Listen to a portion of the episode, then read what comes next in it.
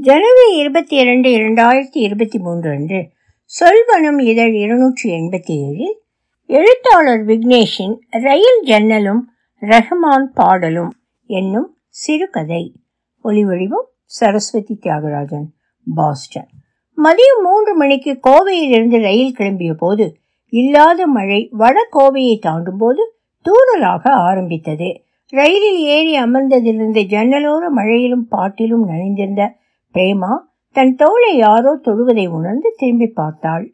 ரயில் நடுவழியின் இருபுறமும் தடுப்புகளின் இடையே எதிரெதிராக ஆறு பேர் அமரும் செகண்ட் சீட்டர் பெட்டியில் பிரேமா பிரேமாவின் பை அதை அடுத்த கருத்த மீசையும் வெளுத்த புருவமும் கொண்ட முதியவர். பிரேமாவின் எதிரே ஜன்னலை ஒட்டி ஒரு இளைஞன் அவன் அருகே ஒரு நடுத்தர வயது கணவன் மனைவி. ஜன்னலை மூடுமா? தண்ணி உள்ள வருது என்றார் முதியவர்.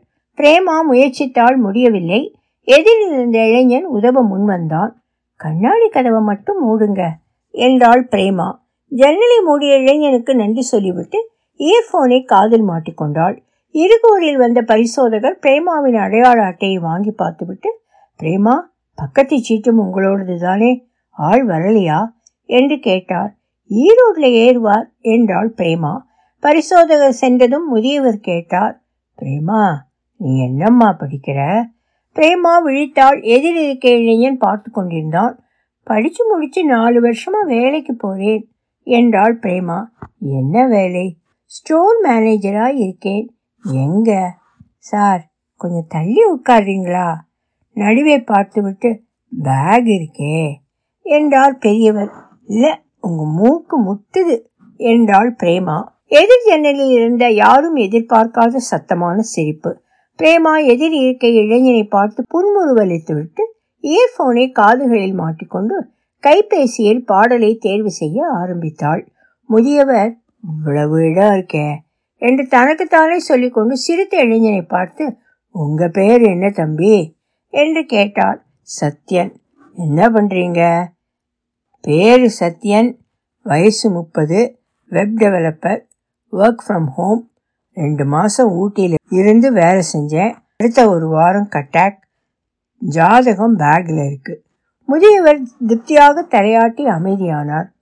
சார் இவங்க ரெண்டு பேரையும் விசாரிக்க மறந்துட்டீங்க. என்று அருகே இருந்த தம்பதியை கை காட்டினான் சத்யன். முதியவரை தவிர மற்ற அனைவரும் சிரிப்பை அடக்கிக் கொள்ள அவர் தம்பதிகளிடம் கேட்டார். நீங்க என்ன பண்றீங்க?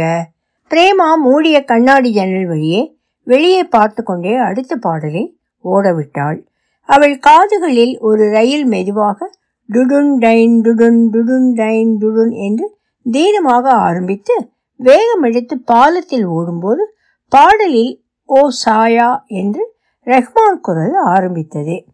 ரயில் இன்ஜின் ஓசை இரும்புடன் இரும்பு சேர்ந்தோடும் ஓசை ஓடும் ரயிலில் கதவை திறந்து வாசலில் நின்ற தலையை வெளிநீட்டி மனம் விட்டு கத்தினால் வரும் ஓசை போன்ற அர்த்தமில்லாத ஓசைகள் அந்த பாடலில் இசையானது. பிரேமா எதிரே பார்த்தாள். அவள் காதுகளில் ஒலிக்கும் பாடல் வரிகளுக்கு சத்யன் உதடுகள் அசைந்து கொண்டிருந்தன. பாடலை நிறுத்தினால் சத்யன் பேசாமல் இருந்தான். பாடலை ஓடவிட்டால் அவன் உதடுகள் மறுபடி அசைந்தன. பிரேமா சத்யனை பார்த்து புருவத்தை உயர்த்தி இயர்ஃபோனை கழட்டினாள். ஊருக்கே கேட்குது உங்கள் இயர்ஃபோன்லேருந்து ஓ என்ற இயர்ஃபோனை மறுபடி காதுகளில் பொருத்த போனாள். பிரேமா ஏங்க? என்றான் சத்யன். பிரேமா சத்யனை பார்த்தாள். கொஞ்சம் சத்தமா வையுங்க. நானும் கேட்டுப்பேன். பிரேமா தயங்கினாள். யார் இந்த ஸ்டாக்கர் பிரேமா பதில் சொல்வதற்குள் சாரி என் ஃபோனில் சார்ஜ் இல்லை என்று கைபேசியை காட்டிய சத்யன் தன் பையிலிருந்து ஒரு சின்ன ப்ளூடூத் ஒலிபெருக்கியை வெளியே எடுத்தான். பிரேமா மறுக்க முடியாமல் அவள் ஃபோனை ஒலிபெருக்கியில் இணைத்து பாடலை ஓடவிட்டாள். முதியவர் வெகு நேரமாக பேசாத ஆற்றுமையோடு என்னத்த பாட்டு போடுறாங்க? இப்பெல்லாம்? என்றார். பிரேமா பேச வாய் திறந்தால் சத்யன் கண்ணசித்து எச்சரித்தான். முதியவர் தொடர்ந்தார். பாரு வரியே புரிய மாட்டேங்குது. வேறு பாட்டு கேட்கலாம். என்று பிரேமா பாடலை மாற்றினாள். ஹிந்தி கேட்கலாம். குருஸ் ஆஃப் பீஸ் பாடல் ஆரம்பித்தது. இது என்று பிரேமா சத்யனை பார்த்தாள். என்ன பாடல்? என்று கவனித்த சத்யன் ஆரம்பத்தில் குழந்தைகள் குரல் கேட்டதும் சிரித்து தலையாட்டினான். கண்மூடி தலையை பின்னால் சாய்த்து பாடலை கேட்டு முடித்த பின் கண் திறந்து பார்த்தான். பிரேமா கேட்டாள் என்ன ஆச்சு? சத்யன் கேட் சத்யன் கேட்டான் ஏன் என்ன ஆச்சு? ஒரு மாதிரி கண்ணை மூடி உட்கார்ந்துட்டு இருந்தீங்களே. அதான்.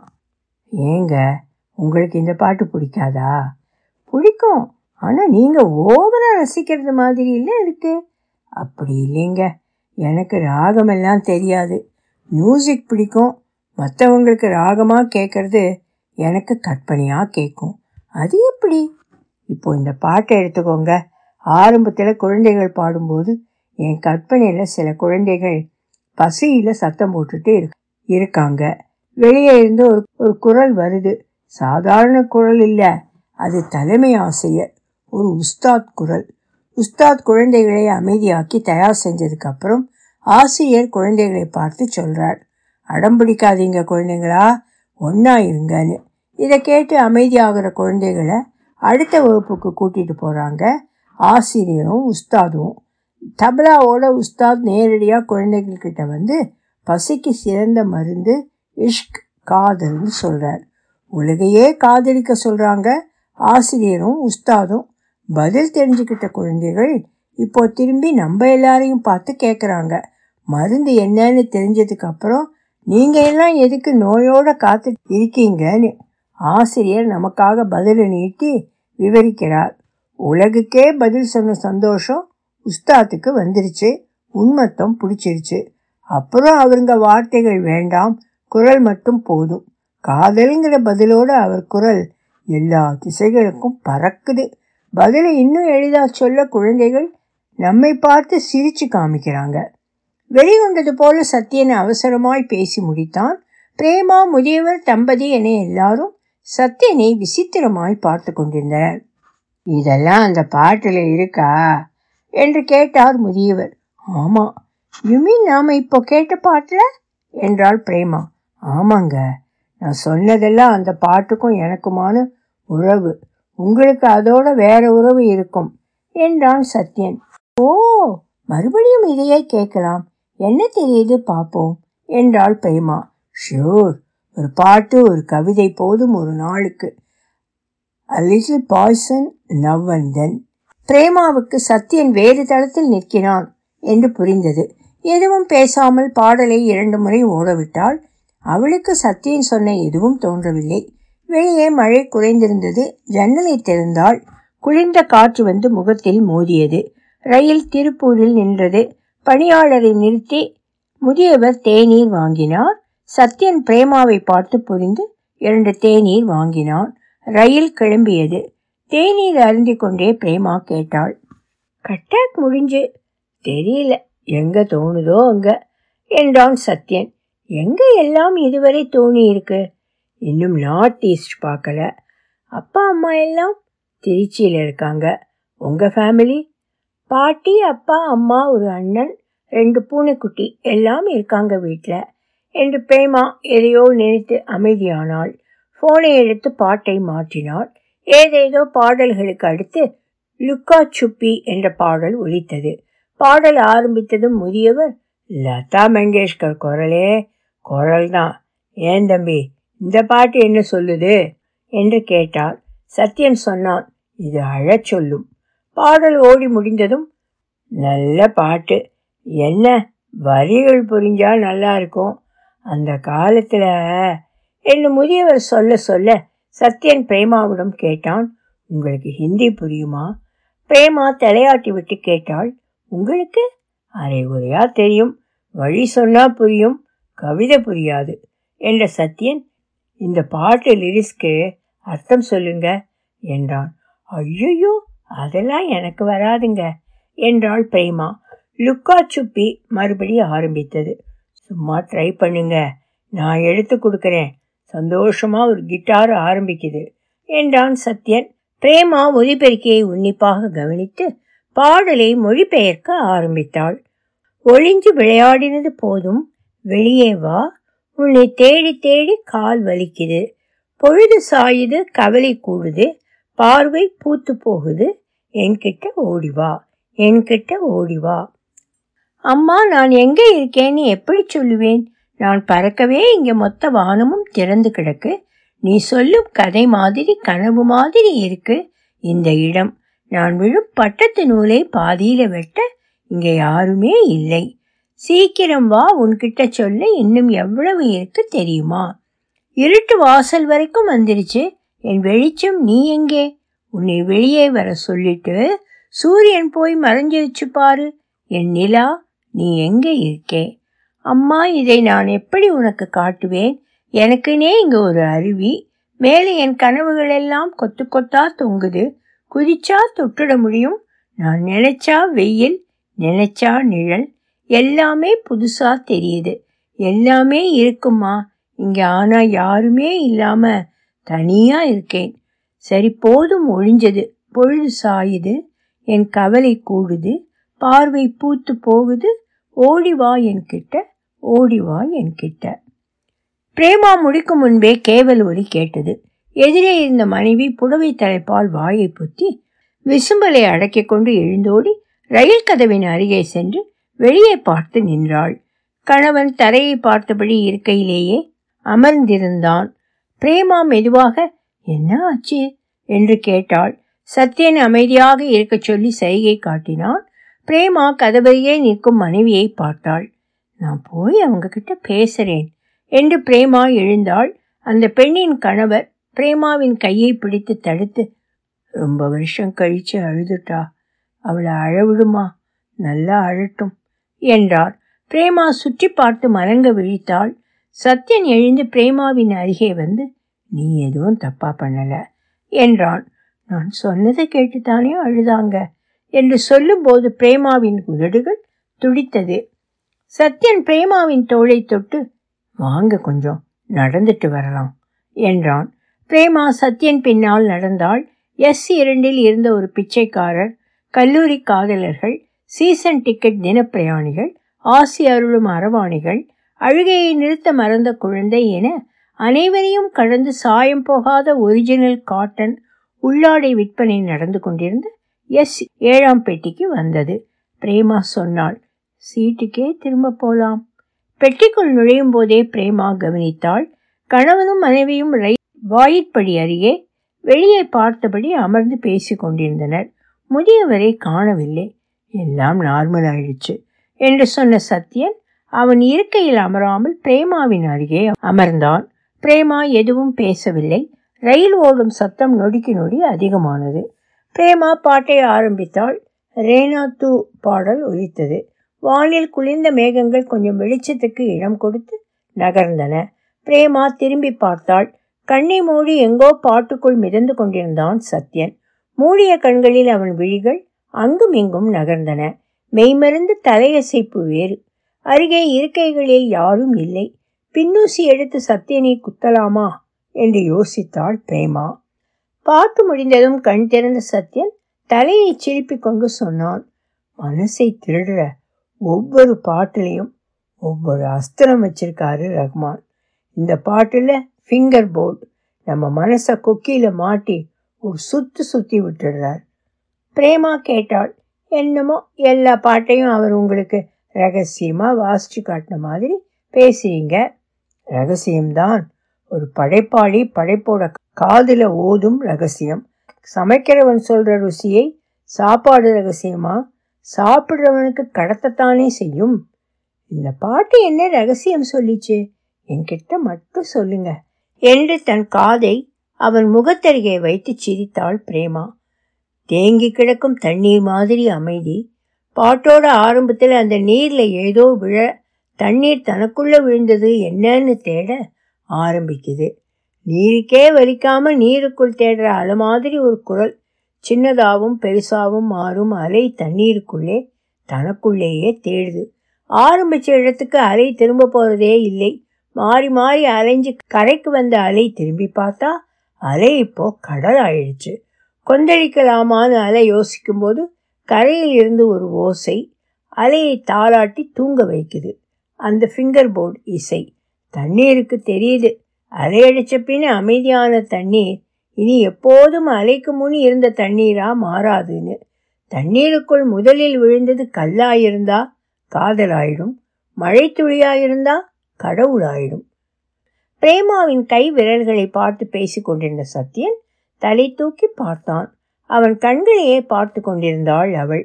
பிரேமாவின் கண்களை ஆழமாக பார்த்து சத்யன் சொன்னான் விழுந்தது கல்லா? இல்லை மழத்துளியான்னு தெரியல. ரயில் குலுங்களுடன் ஈரோடு ரயில் நிலையத்தில் நின்றது. பிரயாணிகள் பெட்டிக்குள் ஏற ஆரம்பித்தனர். பிரேமாவும் சத்யனும் கவனம் கலைந்து கண்களை பிரித்து கொண்டு திரும்பி பார்த்தார்கள். சுற்றி அமர்ந்திருந்த கணவன் மனைவியும் முதியவரும் அவர்களை பார்த்து சிரித்து கொண்டிருந்தார்கள். சத்யனும் பிரேமாவும் எதிரெதிர் பக்கம் திரும்பிக் கொண்டார்கள்.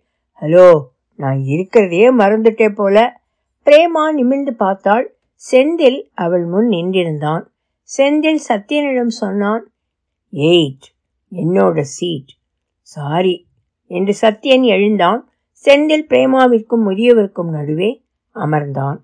மொட்டை மாடியில் இருந்தவளை ஒரே நொடியில் தூக்கி கழுத்தளவு மணலுக்குள் புதைத்தது போல வார்த்தைகளின்றி செந்திலை பார்த்தாள் பிரேமா. சத்யன் பிரேமாவின் எதிரில் அவனது இருக்கையில் அமர்ந்தான். ரயில் ஈரோடிலிருந்து கிளம்பியது. நாளைக்கு திரும்பி வரப்போ இறங்கி பைக்கை எடுத்துட்டு போயிடலாம் என்ற செந்தில் பிரேமாவின் பின் இருக்கை மேல் கையை நீட்டி கொண்டான். என்ன பேய் பிடிச்ச மாதிரி இருக்கே. ஒன்றும் இல்லை. வேற ஏதோ யோசனை. பூமிக்கு வா என்று சொன்ன செந்தில் இருக்கையில் சாய்ந்து அமர்ந்து தன் கைபேசியை எடுத்து இயக்க ஆரம்பித்தான். பிரேமா எதிரே பார்த்தாள். சத்யன் ஜன்னல் வழியே வேடிக்கை பார்ப்பது போல நடித்து கொண்டிருந்தான். அவன் அருகே இருந்த கணவனும் மனைவியும் பிரேமாவை பார்த்தார்கள். முதியவர் பேச விருப்பமின்றி வெளியே பார்த்து கொண்டிருந்தார். மேகம் விலகிய கிழக்கு வானில் தோன்றிய வானவில்லை காட்டி கைகாட்டிய பிரேமா திரும்பி பார்த்தாள். நல்லா இருக்கு அண்ணா ஒரு பிளேட் என்று செந்தில் காகித தட்டில் பஜ்ஜி வாங்கி கொண்டிருந்தான். உனக்கு? என்று பிரேமாவிடம் கேட்டான். பிரேமா தலையை திருப்பிக் கொண்டாள். உனக்கு வானவில் பிடிக்குது எனக்கு வாழைக்காய் பஜ்ஜி பிடிக்குது அவ்வளவுதானே?